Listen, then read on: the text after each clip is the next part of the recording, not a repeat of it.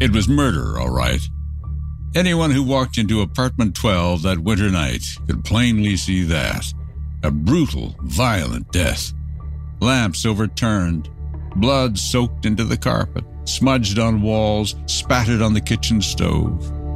I could just see that someone had hurt her terribly. A local beauty queen, battered and beaten, dead the week before Christmas, just days short of her 20th birthday.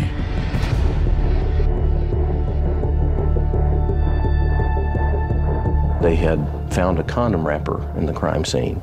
Her body was disrobed. There are boyfriends who became suspects in this story. One with blood on his hands.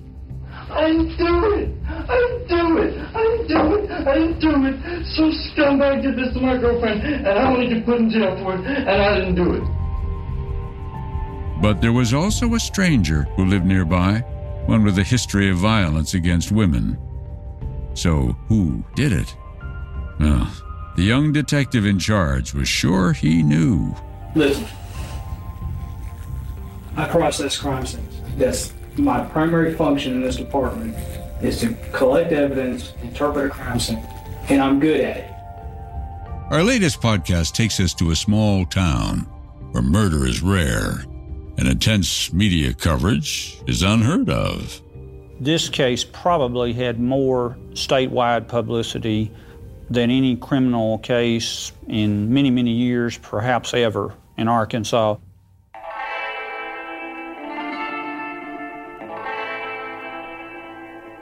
It's a story of what happens when the awesome power of the state is misdirected, when theory trumps fact, when opinion distorts truth. This is Little Town, Arkansas. They wanted a neck. They wanted somebody to Um, hang. Everybody has an opinion, but that doesn't convict in our courts. It's about hubris and pride and reputation. I have been brutalized nationwide, uh, that I'm in an inept investigator, uh, that I don't know what I'm doing. Uh, locally, I've been fried. I've had enough of that. Most of all, this is the story of how decisions made long ago on a frigid night in apartment 12 nearly put an innocent man in prison for life and allowed a predator to roam free. And I'm really glad I found the courage to call the police on this man because there's there's no telling what could have happened if I didn't. I'm Keith Morrison, and this is Murder in Apartment 12, an all new podcast from Dateline. Beginning Tuesday, September 26th, you can listen to the latest episode of Murder in Apartment 12 each week completely free. Or to begin listening now, subscribe to Dateline Premium on Apple Podcasts. Subscribers get early access to new episodes and can listen to all Dateline podcasts ad free.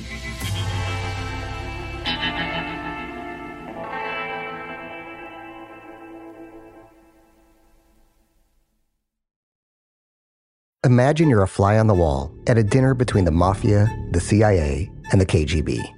That's where my next podcast begins.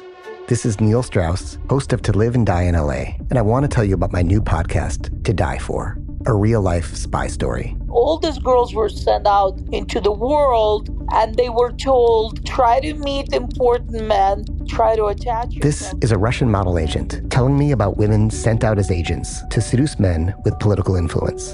the war in ukraine is also being fought by all these girls that are all over important cities For the first time, a Russian trained seduction spy confesses her story of seducing men for their secrets and sometimes their lives. If you want to kill your target, you just seduce him, start having sex, and then he's very vulnerable, so you can kill him easily. From Tenderfoot TV and iHeart Podcasts, this is To Die For. Listen for free on Apple Podcasts.